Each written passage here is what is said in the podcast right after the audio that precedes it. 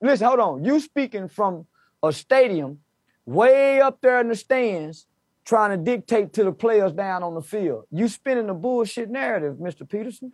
Listen, you trying to spin a narrative of children join gangs, not grown adults with fully functional developed brains. No kid is saying, hey, I'm joining the gang because I'm looking for daddy.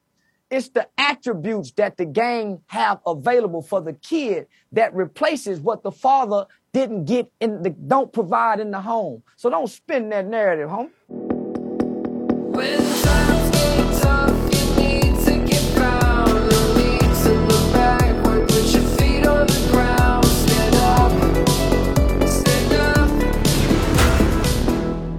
Welcome to The Fallen State. I am Jesse Lee Peterson. The Fallen State is on Patreon. Click the Patreon link to support our work. And thank you, folks. I have with me today Charleston White. He is the founder and CEO of HYPE, which stands for Helping Young People Excel.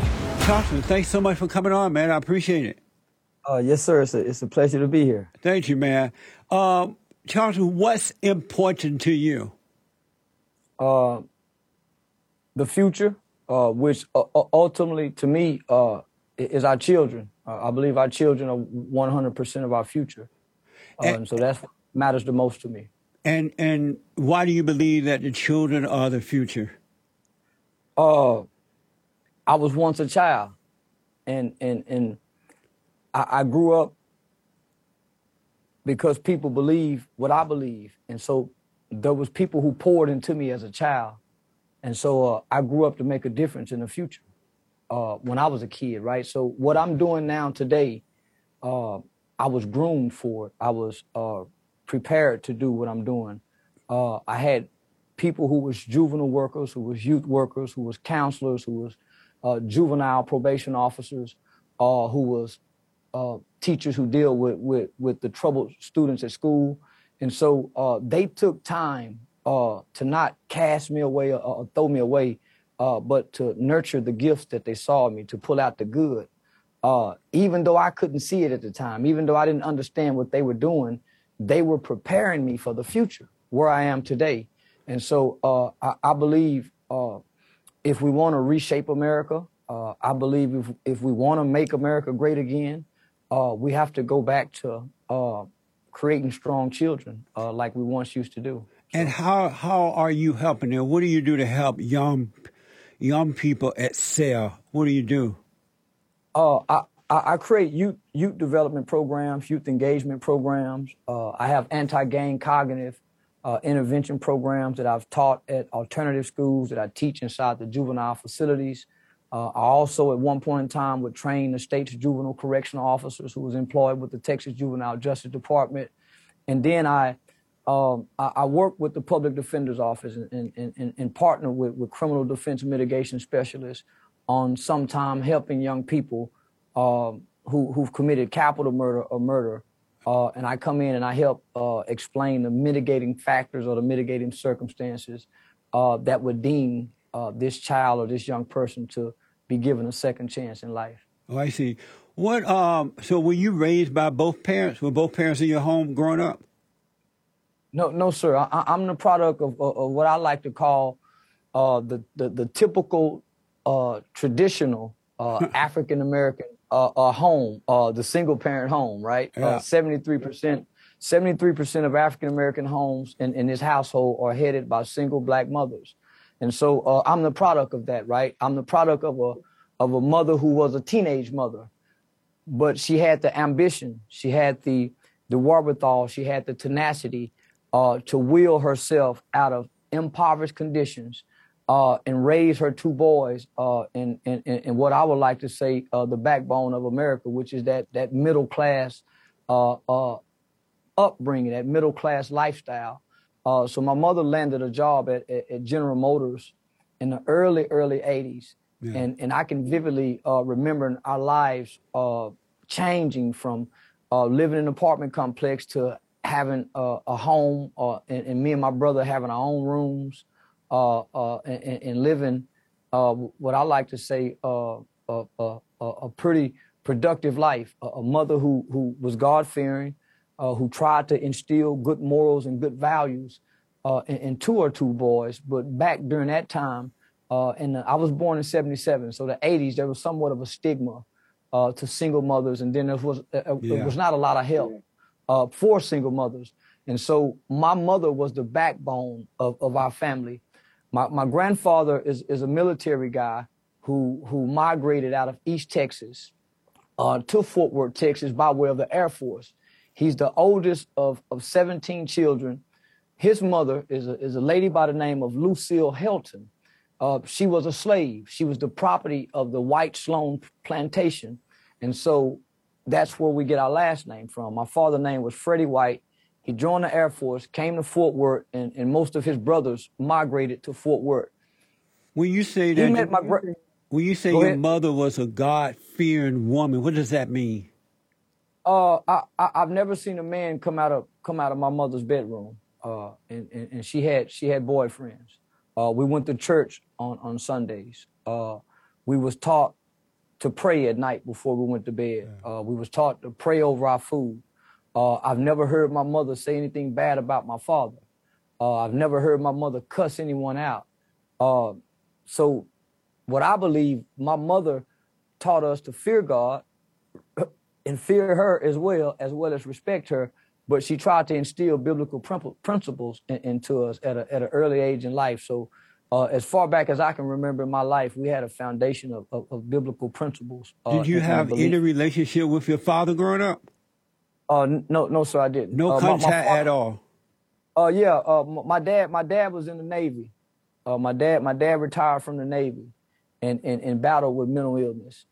And so I probably can count on two hands how many times I've seen my father in my lifetime. So what was it like for you not seeing him and being with him growing up? Did you yearn for him, or what was it like? All children, especially boys and girls, yearn for their father. There's a strong desire. Yeah. Not having a father there, right? And your mother not having the words or the understanding or maybe the time to explain to you what it's like to not have a father, right? So most single mothers are working. I don't know what it's like to be hungry. I don't know what it's like to come home and have our lights cut off. So my mother was very financially responsible, and at some point we made it to a level of affluence. But not having your father there, as a kid, not being able to articulate it, you internalize, right? So when the parents get divorced, kids typically blame themselves. So as a kid, you have questions. Where's my dad? Why is my dad not here? You may have a neighbor. I had a Hispanic guy by the name of Brian Alanese. Brian Alanese had a father, so I spent the night at Brian's house. Spending the night at Brian's house gave me a dad at times, right? Yeah. So you get to see what a family structure looked like. Then when you go home, you have questions. You have internal thoughts. So as a kid growing up, mom working. So when I'm getting out of school, mom's going to work. You feel unloved, right? You feel rejected. Then that turns into hurt. So there's a pain that just simply revolves around the fact of a father being absent that this kid is feeling, right? He can't articulate it, right? No one's sitting him down, and he's not going through counseling. So that's where the behavior begins to transpire, right? So you're feeling unloved, you're feeling abandoned, you're feeling rejected. That hurt begins to turn into anger, but the anger is just a smoke screen, right? You really want, so as a young man, I got all these emotions inside of me, and so when I get to school, I got the PE coach, I got the math teacher, or I got the school police officer. When he confronts me, hey, young man, you need to pull your pants up. Well, all these emotions causes me to resent him. Yeah. So I got this displaced anger, right? He's done nothing to me, but he's a man. He's a male authority figure, and I want him to come home with me. Yeah. I wish he can come home with me. So I resent you telling me what to do, trying to correct me, and you can't come home with me. So I began to hate you, and I began to despise other men, other male authority figures, mainly other black men. So when you were asked your mother, where is my father, what would she say? I never thought to ask. You never asked at all? I never thought to ask because what's not there, you don't know to ask that. It's normal, right? We come up in a generation where children don't ask questions. Yeah. We come up in a generation where kids don't ask grown folk questions about grown folk things. So I read that you ended up becoming a part of a gang when you were younger. What made you? Go ahead. What made you get involved with gangs? What made you get involved with them? It was everything I was looking for. Coming from a single-parent home, never been spanked by a man, never been disciplined by a man, never been corrected by a man, never been hugged by a man, never had a man say, I'm proud of you, never heard a man say, I love you. So the older guys in the gang gave me the affirmation that I sought to have from a father figure. Did you know at the time you were doing it because you were looking for the love of a father? No. You talking about a child with an undeveloped brain. They don't know what the fuck they doing. Yeah, you talking about an undeveloped brain kid. Everything that a kid does is all impulsiveness, right? Based on what they feel or what their friends are doing. I just wanted to belong. It wasn't a matter... When you're going through what you're going through as a kid, you don't know I'm doing this because Dad's not there. Right. You just know you feel something. Yeah. You just know you was born into a condition. You was born into a situation where your dad's not around. You don't know that's not normal. So I met a kid. Go ahead. I met a kid once before here recently, and he's had both his mom and his dad. And so I asked him, hey, what's it like to have both your mom and your dad? Yeah. He couldn't understand what I was saying because he don't know what it's like not to have. That's right. So to grow up and every child you see don't have a dad, that becomes normal. It's the house with the dad that everybody says, hey man, they got a dad over there. So you don't know until you grow up and you can look at your life and assess your life where you can start connecting the dots. But when you're a kid, it's your environment, it's the conditions, it's your nurture, the foundation of your home life dictates what you're going to go outside and become. It's interesting. It's interesting in that your mother brought you out of poverty and bought a home. She got a job. And you and your brother ended up with your own rooms and everything. And yet that wasn't enough for you. Because I read that you decided to run away from home and go on a crime spree, which led you to murder at 14 and go to prison and all that. So it's interesting how I've never been to prison. I mean, jail. Let me just say this. To jail, right? I went to juvenile. I went to a boys' home. Oh, okay. Let me just say this. Okay. Culture, right? Culture is way more influential, way more powerful than home life, upbringing. Let me give you an example. There was a time when black people hung from trees, and there was white people standing in the crowd saying, I don't agree with that. But they wasn't going to speak out because culturally it was okay to hang niggas. There was a time when white people said it was okay to enslave black people. But there was a part of the people that says, no, that's not right. Yeah. But culture says we're going to do it. So you put your head down based off what you was raised. But overall, the culture influenced it all, right? That's why culture is so strong and so impactful. So here I am.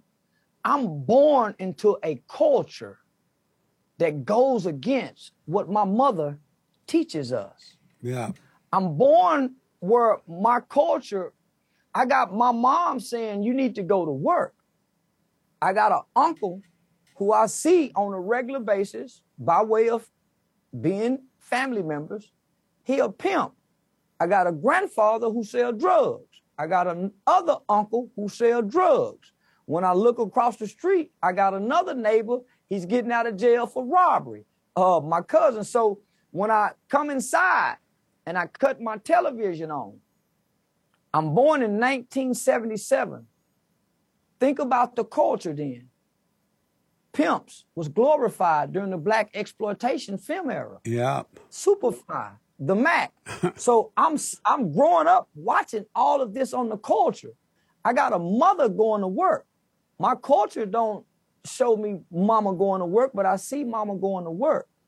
All the things that my culture present to me is negative. Yeah. And I have these same negative images, not just in my family, they in the community, they at my friend's house, they outside the school. So biblically, my mother says that the Bible says a son can do nothing without his father, that he can only do what he see his father does. So if there's no father around, who do you mimic, mama? So I know a lot of young boys who didn't have no uncles, didn't have no brothers, didn't have no male cousins. So they was the little boy sitting down peeing outside when we were standing up peeing. So I seen a whole lot of little boys who was mimicking mama. Yeah. So they sat down and peed until they went to school. Yeah. So I had uncles and mimicked, right? So Confucius said, he who controls images controls minds.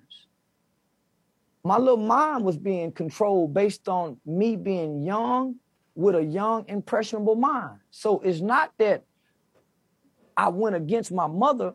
I have a culture. You got NWA, fuck the police. So all of this is being pushed upon us as children culturally. Yeah. Boys in the Hood, Menace to Society.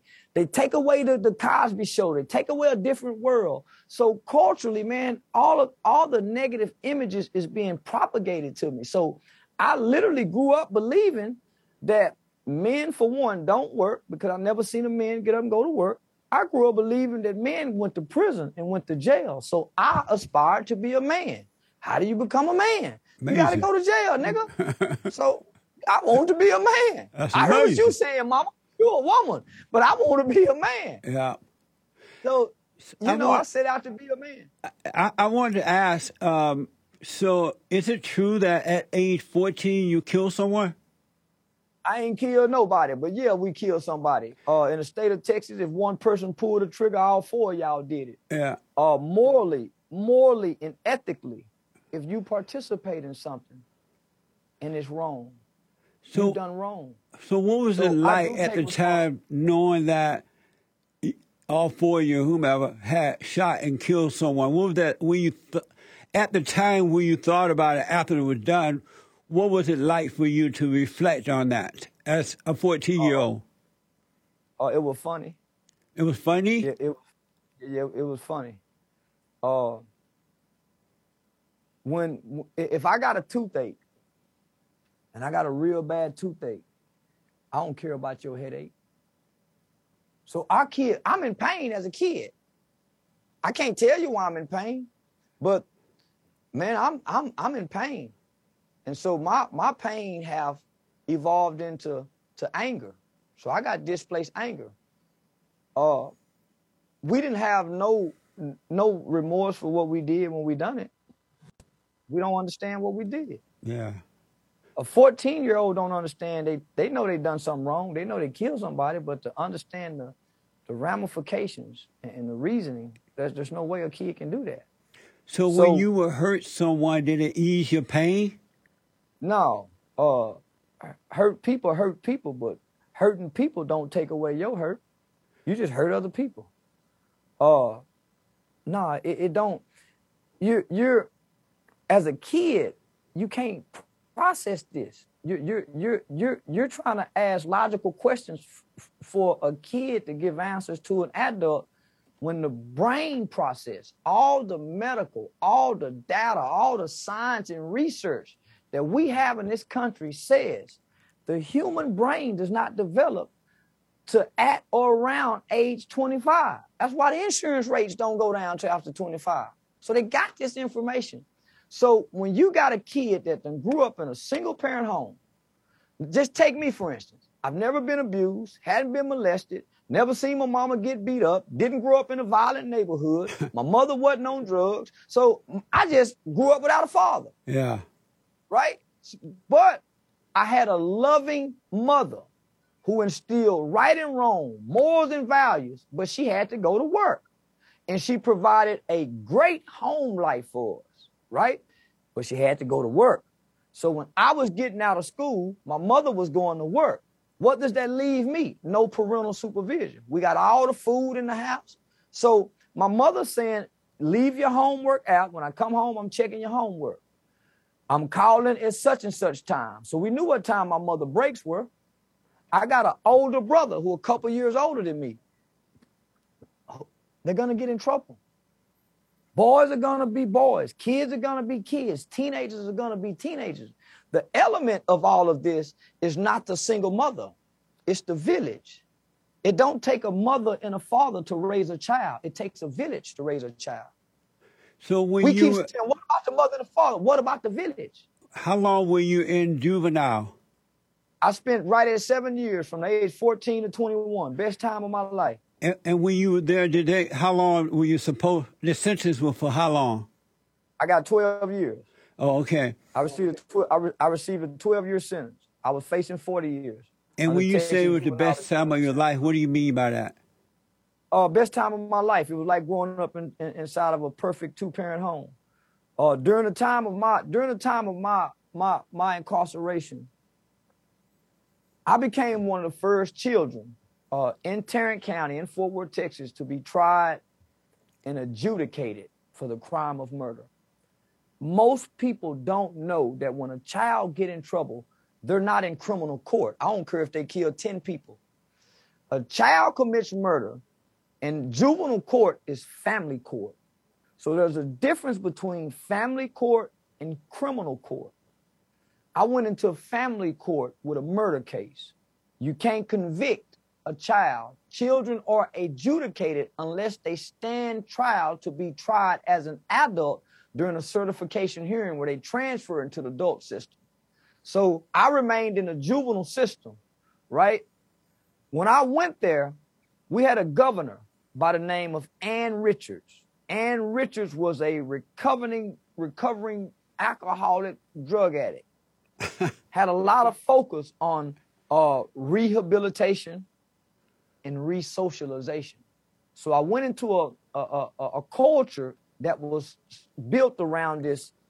These three psychiatrists and psychologists had built this program called Positive Peer Culture. And so they created this culture of a positive peer culture. And it was formed around re-socializing children and repairing children. And they had psychotherapy drama where we reenacted our crimes. That juvenile facility gave me all the skills and the tools necessary for me to come out here and be successful. Oh, good, man. I didn't. So Ann Richard, was she had a drug problem too, or just an alcohol problem? She was a recovering alcoholic, and I believe prescription pills. So don't quote me on that, but I know for a fact she was a recovering alcoholic. I used to work. Her daughter, Cecilia, was my boss at one time when I worked for the union. So I know who you're talking about, but I didn't know that about Ann. So she had a lot of heart, man, for building programs, man. So the program that I was in had a capital offender program that helped us get in touch with victim empathy. We were considered the worst. We're the first generation of children in the state of Texas who began committing these murders.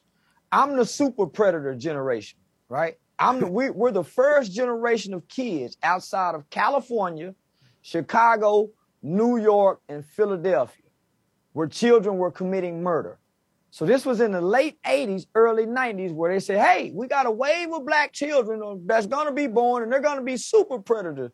They're going to be bigger, They're going to be faster. They're going to be stronger. They're going to be heartless, and they're going to be incorrigible. That's what your Democratic leadership said. They're going to be incorrigible. And the word incorrigible said that we weren't going to be able to change. So when they made that statement, when Joe Biden made that statement, and Hillary Clinton made that statement, it sent a shockwave of fear through America.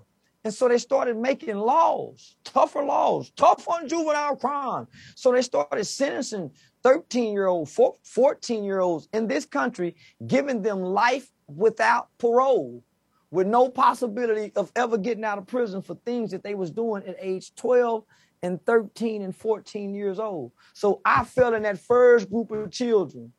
It's just that I had a governor. I went into a juvenile facility where people was working with children who committed some of the most heinous crimes. I'm talking about some of the most heinous crimes in the history of this state, and they still treated us like children. Nice. How were you able to get out? How were you able to get out so early, earlier than the sentence? Earlier than the sentence, the state requirement was you go back to court on your 18th birthday, based on the nature of your crime, based on your behavior while in juvenile custody, and based on the state's recommendation, the courts had a decision to either parole you home, where you would be on parole to your 21st birthday, transfer you to the adult prison system where you finish out the remainder of your sentence, or recommit you back into the custody of the state's juvenile system. I earned a recommendation to go to prison. Remember, I told you I joined the gang. Right. I didn't know nothing about gangs before I got to the juvenile facility. It was just something to do. It was fun. It was something. It seemed appealing. So I spent 4 years trying to go to prison. I wanted to be a man. I wanted to be a man. Right? Yeah, remember, I told you I grew up believing. So I had my older friends who would write me from prison, making prison sound fun. So I aspired to go to prison. Amazing. But there was some individuals who worked with me on my dorm. And they worked with me for quite amount of time. They was able to see past the bullshit I was putting on. I was just acting. I wasn't no hardened gang member. Yeah. I didn't come from hate. I come from a loving home. I don't know how to hate. Yeah. I can act hate. You see what I'm saying? How old were you when you got out? I was 21. I had just turned 21. So I was from 14 to 21. So when I got out at 21, so I got recommitted back into the juvenile facility, based on those individuals putting their jobs on the line and come testify on my behalf. And so when you got out, did the world look different to you? Yeah, they had 2-story McDonald's and Burger King with the PlayStation, with the playgrounds on the inside. Yeah. The world was totally different. Amazing. So I gotta ask, were you ever into your blackness as an identity? No, I was in the bullshit what grown folks said. I never had an identity. That's why I played so many different roles. That's why when I started out in elementary, I played the flute. I played the flute like Little Boy Blue. Then when I was introduced to saw the movie Colors, I wanted to play gangbanger. When I saw a movie Pimp, I wanted to play pimp because I didn't have an identity. I never had nobody to tie my identity to my race. Nice. I just always believed white is white, black is black, they against us. So we was always conditioned with bullshit, but nobody ever gave us an identity. So what do you think about the blacks that are into their identity? They're into being black, their color, and they're using that as an identity. What do you think about that? They're into their blackness. Whatever a person identify with, it don't bother me. I identify with what's right, but I relate to what's black. I don't eat white people cooking. They don't cook like me. They don't season their food like me. White people don't put grease in their hair. So you think it's okay to be into your blackness? Is that the right way to live? Yeah, why wouldn't it be? White people into they white, Mexicans into they Mexican, Chinese into they Chinese. But does it make it right, though? Yeah, make it right. In what way? What you mean? Everybody else is into theirs. Why wouldn't we be in the hour? Shit, well, you talking about why? Listen, I ain't with that Dr. King shit. Everywhere I went, and I'm all black, nigga, I ain't getting treated like the niggas go treat me. But if, listen, you better identify with your black. And why? What you mean, why? Everybody else identify with your black. I know, but hey, that makes it right because everyone else doing it. Listen, red birds identify with red birds. Blue birds identify with blue birds. Zebras identify as zebras. Amazing. How you go not identify what you are? Nature. You didn't get to pick this. Did you ever hate white people? Yeah. And do you still hate them? But nothing. No, I didn't hate them then. It was just a thought. Because that's what you hear. And how did you see white people at the time that you hated them? What made you hate them? Listening to bullshit as a kid. Same reason white people fear black people. Listening to they bullshit ass uncles and granddaddies. We don't get to know one another until we grow up and start going to school, going to college, getting our own jobs. But in the beginning, we sitting around at Christmas, hearing our uncles say some racist shit, hearing our racist granddaddies say some shit. White people sitting around hearing racist shit. Black folks sitting around hearing prejudice shit. Ain't no verse wrestle. So what happens is children mimic what they see and repeat what they hear, whether it's right or wrong. So even a little white kid, nigger, he don't know what the fuck he's saying. Same with the little black boy. I got a racist teacher. You don't know racism. Most black people don't know racism because racism is so hidden in the fabrics of this country. You don't know it's there, motherfucker, but it's there. How did you overcome hated whites? Oh, I started fucking white girls at an early age. Yeah, I started fucking on white girls at early age. I ain't bullshit. My mama moved. Listen, I'm one of the first niggas to live among white folks in the 80s. My mama moved us to Pantigo, a notoriously known all-white community. Yeah, I went out there and realized white girls like niggas. Yeah, fuck you, yeah. My mama and them say, my mama, my grandmama and them say, hey, listen, they not racist, but a black woman's biggest fear, if we move around white people, the white girls go holler rape. We done seen what happened to Emmett Till and every other nigga that liked to chasing that white girl cock. So, no, man. Oh, shit, no, man. Once I went to fucking on white girls, ain't nowhere in the world I can hate white people good at white girl pussy. So what do you think about this war that's going on between the blacks and the whites today? Listen, it's going to be over with. I tell niggas all the time, go make a baby with white girls. But most black people think that white people are their enemy today. What do you think about that? They don't think that, not after the Kardashian. After keeping up with the Kardashian racism is just about to be over with. But they use it for everything. The mulatto, I got mulatto babies, so I don't know racism. Listen, I'm one of the only niggas I know done damn near fucked every race of woman you can think of. I done had loud pussy, Japanese pussy, so I don't know nothing about racism. Fuck, if that's how you stop racism, fucking and shit, orgies, parties, but that's how you stop that shit. But the mulattoes is gonna save us. Do you believe racism exists? No, not no more. Not after rap music and Michael Jordan tennis shoes and what's that yellow boy name? Stephen Curry. Do you believe racism ever existed? Yeah, you know it existed. Man, the way they used to bad it, they done niggas. They made niggas. Think about this. They used to have a whole doctrine on how to make a nigger slave. It wasn't no niggas before American slavery. It was Africans and Chinese, but niggas, the Nigger, they was made right here in America. And what do you mean by that? So, yeah, racism exists. Well, they got a book on how to make nigger slaves. Once they stopped importing Africans into America, right? Once they stopped, they was, hey, no more import, export Africans. Well, the United States of America told the world, fuck y'all. Y'all can't tell us what we can't have no more slaves. So we going to start breeding these motherfuckers right here. Okay, we can't import them, so we going to make them right here. But in Africa,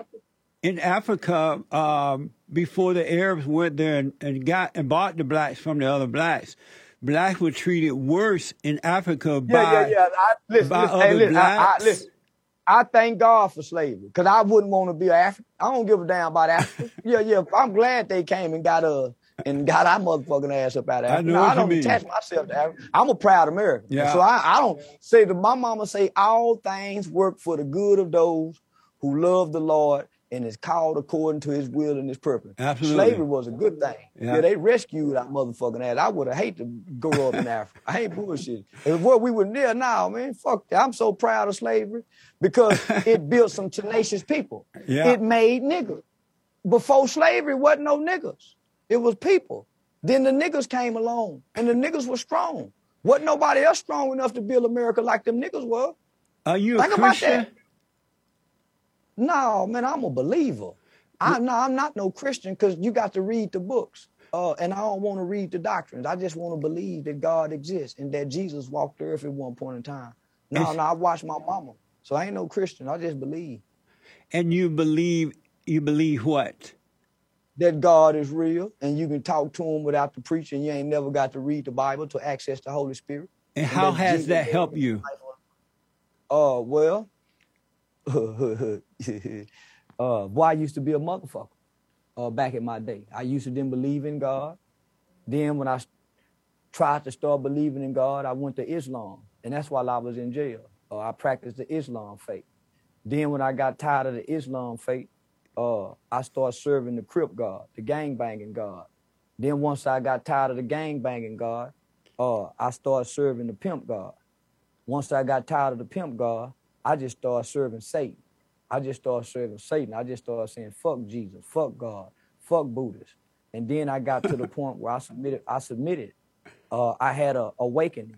You had an awakening?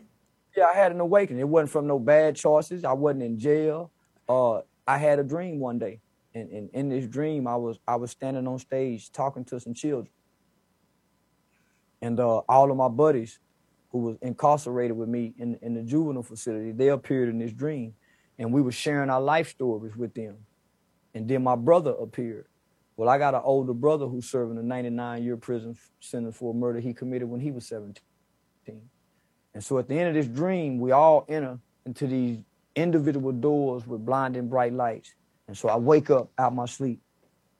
I probably was about 23, 24 at the time, trying to find that identity that you asked about earlier. And my mother had asked me, son, you want to go to church? And I thought that was strange. I said, no, because I wasn't into that shit. And it was like 2 weeks before Christmas. So come back closer to your mic. So it was like 2 weeks before Christmas, right?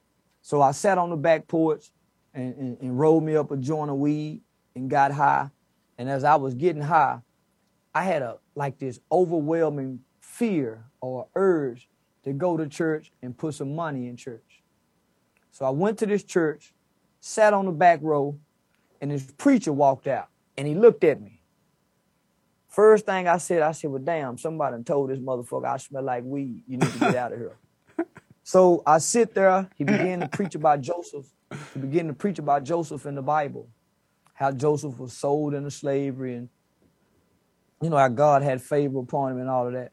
And so at the end of his sermon, he said, when I walked out of here, I got a kick in my spirit. And the Holy Spirit told me to tell you that you're a Joseph, young man. I resent males.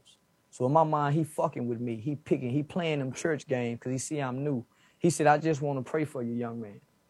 So when I went down to that altar, he started kind of recanting that dream to me and say that he see me standing on stage, sharing my life story with children, traveling around the country, impacting governments with my testimony. That man didn't know nothing about my story. So from that moment on, I had a spiritual awakening.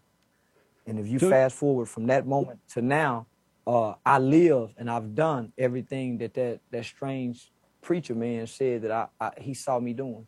So do you have perfect peace? Within?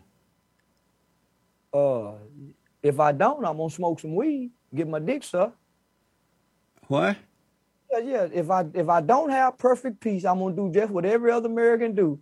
I'm going to have me some wine, smoke a cigar, smoke some weed, and fuck. That's what brings peace. A man that can fuck good. You know, all that other shit is bullshit. So do you have perfect peace that comes from God? I don't know where it come from. Sometimes it come from common. Not perfect peace. What's perfect peace when you got a wife fucking with you? Yeah, what's perfect peace when you got the kids saying, Daddy, I need this. What's perfect peace, man? Are you married? Perfect peace? Yeah, I'm married. And how many children do you have? Oh, I got two. Oh, okay. And what is it like being married? Are you married to a white woman? Fuck no. I ain't gonna marry no goddamn white woman. I just fuck white bitches. I ain't gonna marry now. And you married to a black woman? Goddamn right. And so what is it like being married? I ain't Kanye with. What is it like being married? Man, I be wanting to fuck everybody, and I feel like I'm in prison sometimes. Yeah, I want to be a low down, dirty motherfucking single man, and fuck her cousins and her sisters and get away with it, but I can't. I honor my vows. But man, sometimes I don't want to be married. Some days I tell her I don't want to love nobody. I want to be selfish. Some days I don't want to kiss you and say, I'll be back, baby. Some days I don't want you or the kids saying nothing to me. You tell her that? Yeah. We feel it, don't we? And as men, don't we feel it? What does she say when you tell her that?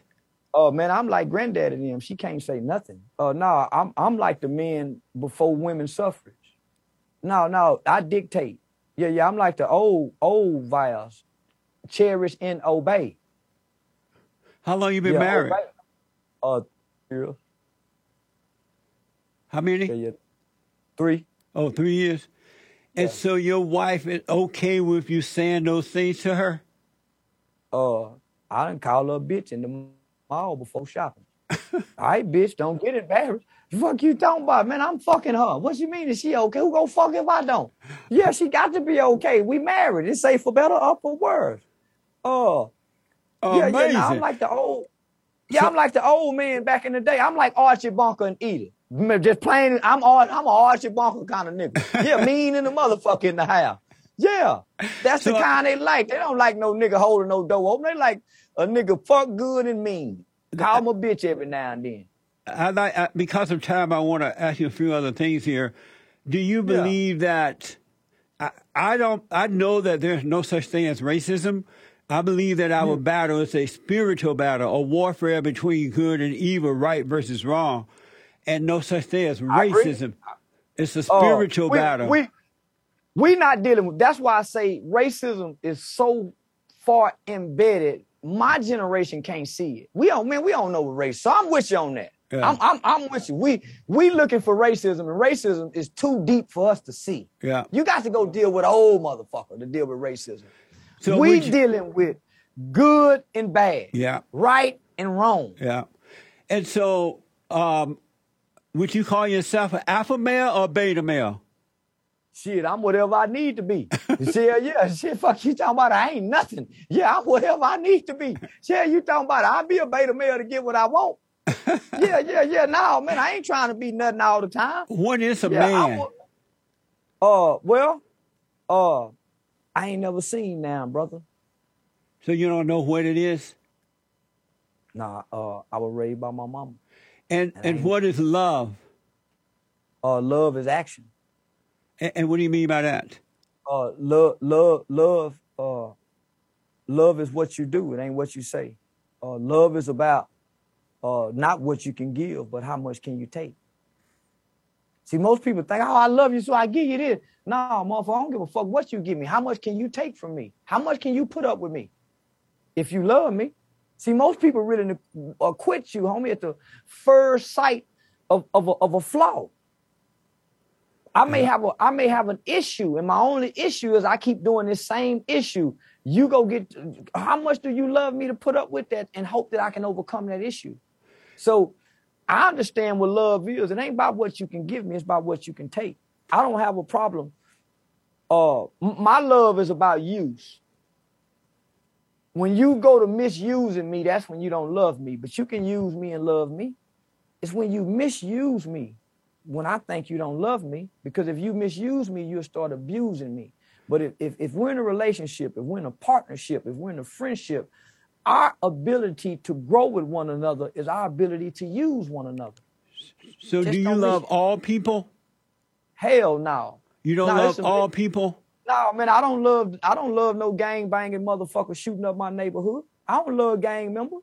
But why not? They can't help it because they are in anger too. They can't understand what they're doing because they didn't have a father to guide them. Why don't you love them? Oh, you ain't never heard me say no shit like that. You ain't never heard me say I went out and killed somebody because I ain't have no fault.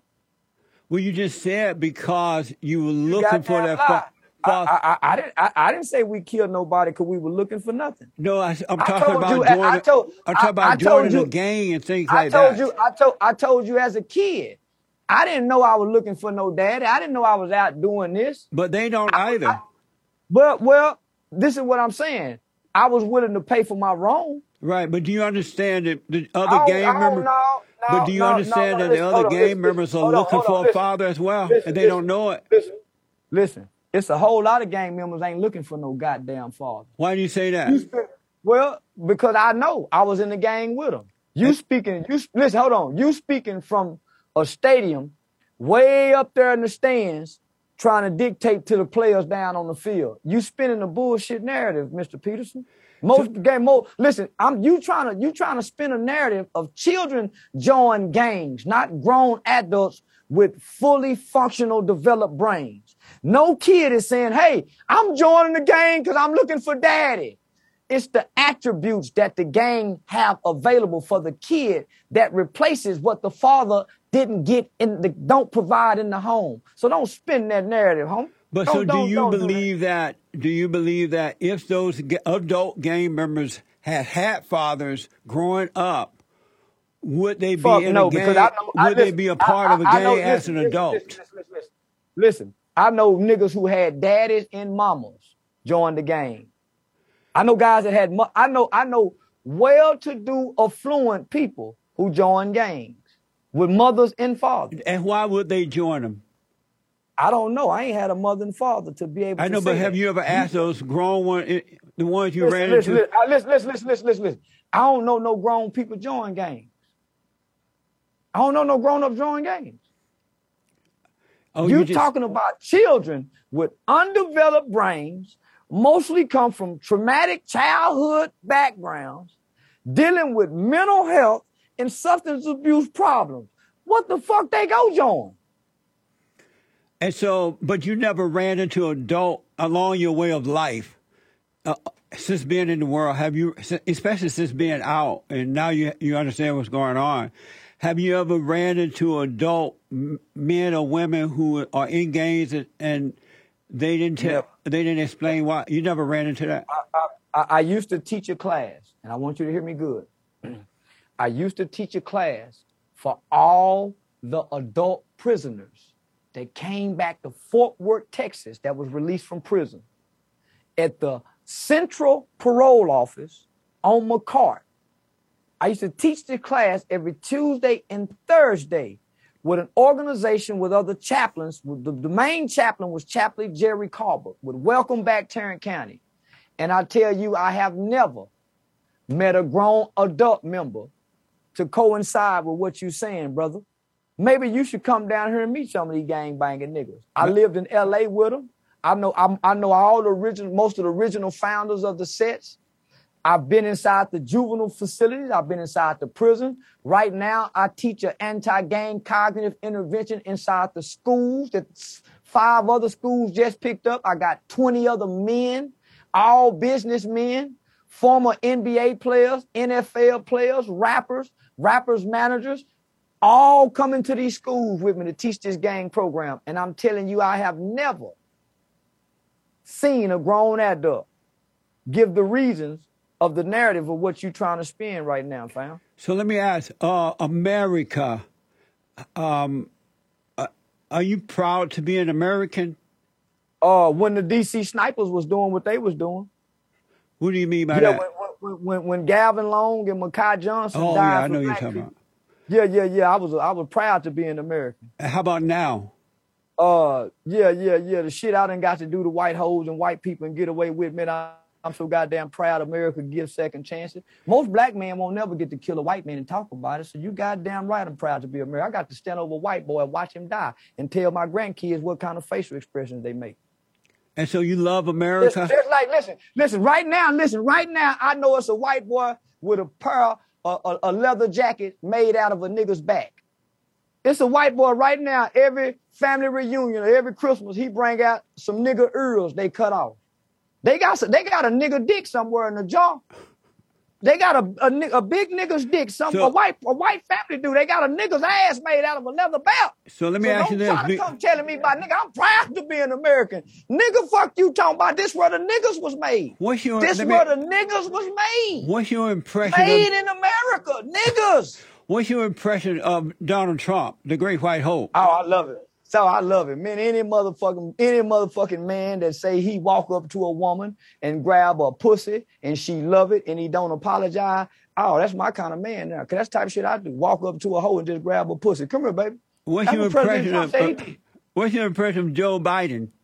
I can't stand that motherfucker. Yeah, he hate niggas. He even said it. I don't want my kids going to school with no jungle. Is that what he said? Yeah, he one of the most racist white men we'll ever know today. But he hide good behind liberalism. Donald Trump. How about Camilla? Go ahead, finish that point. Donald Trump been loving us, and we've been loving him from the 70s, the 80s, yeah, the 90s, and the 2000s. I don't know where this new shit come from. We love Donald Trump, my household. Yeah. How about Kamala Harris? Say we don't like Asian people in the black community. Ain't she Asian? I think she's Canadian. She's half black. Oh, yeah. We don't know now black motherfucker from Canada but Drake. So, no, we don't like her.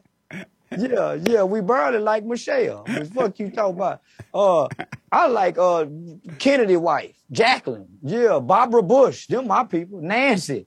Yeah, at least Nancy came up with the DARE program. Kamala Harris ain't came up with shit. Yeah. Man, she played on everybody. Yeah. And speaking of Canada, what do you think about the president over there, prime minister, declared the emergency on the truck drivers, and now they'll take away all the rights of the people, and now Canada is living on a dictatorship. What do you think about the protests in Canada and the way it's been handled? They got black folks in Canada. You say I try not to worry about shit that don't affect us. Yeah, all the niggas I know driving trucks still driving trucks. Yeah, fuck Canada. Yeah, fuck what your people going through over there. I ain't neighborly. Yeah, mind your motherfucking business if he over there beating his wife. Yeah. Yeah, so have you been able to... Man, I don't listen.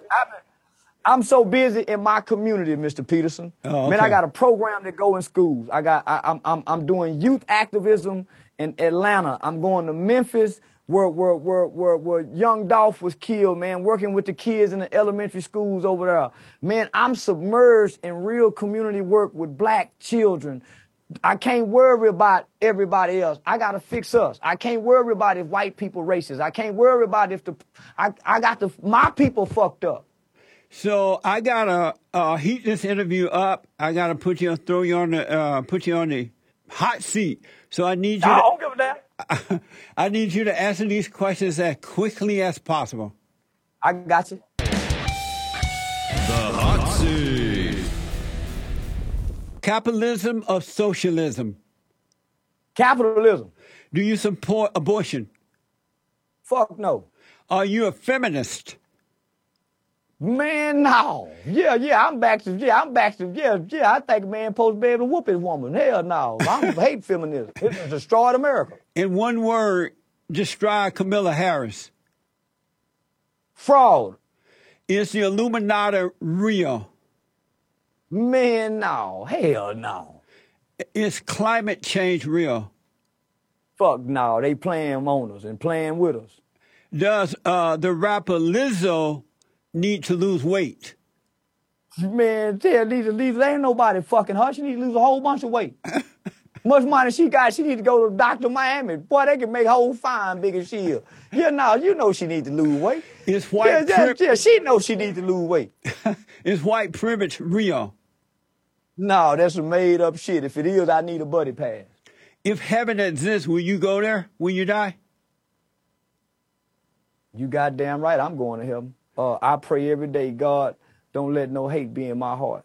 And if it is, God, remove it. Don't let my hate. Listen, my prayer is not, God, don't let my heart be hardened toward white people. My prayer is, God, don't let my heart be hardened toward my own people.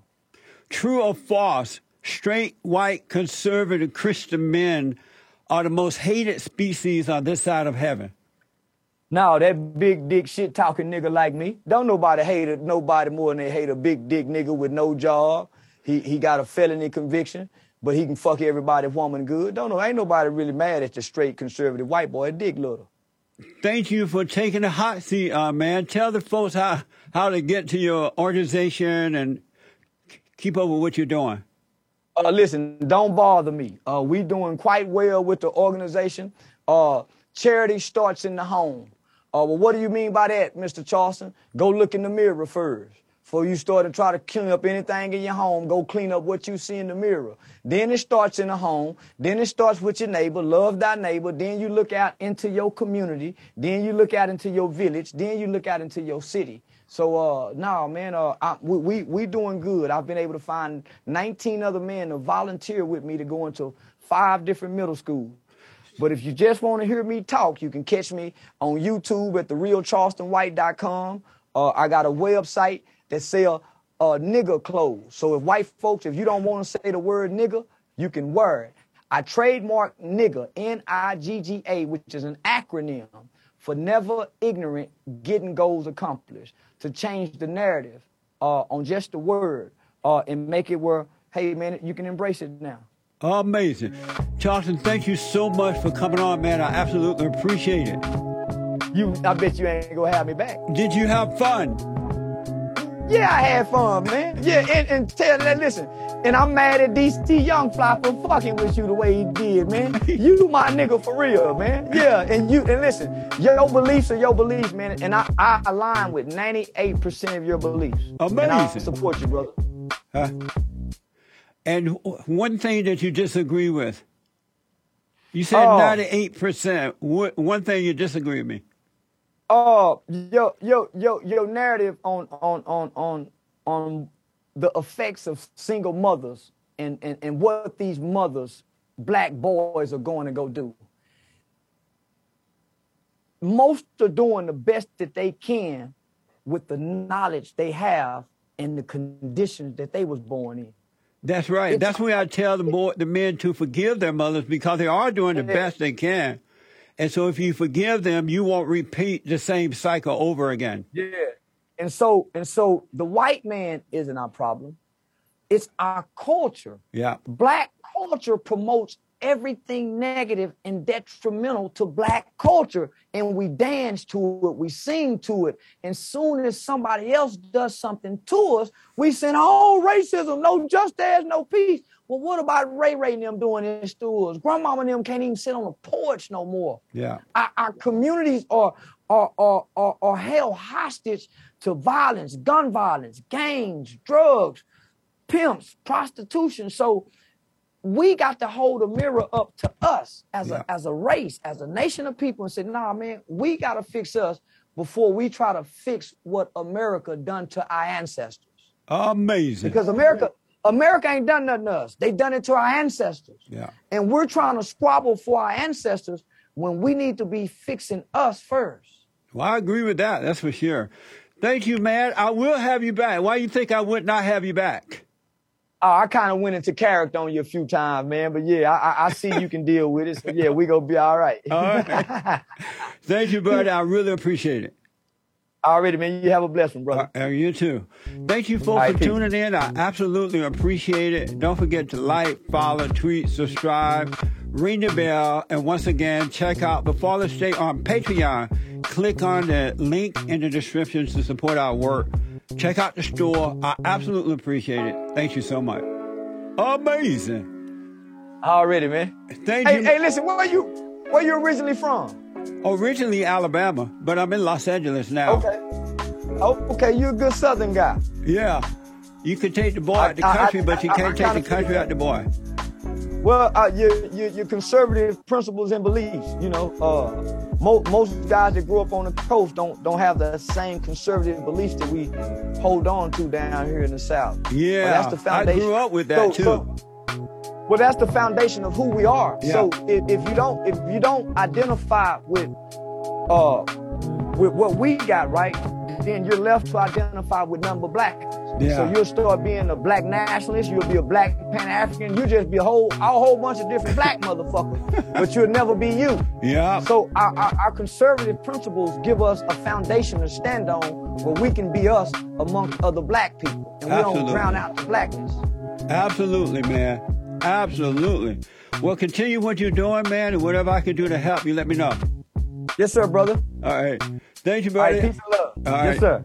God bless you. All right, God bless.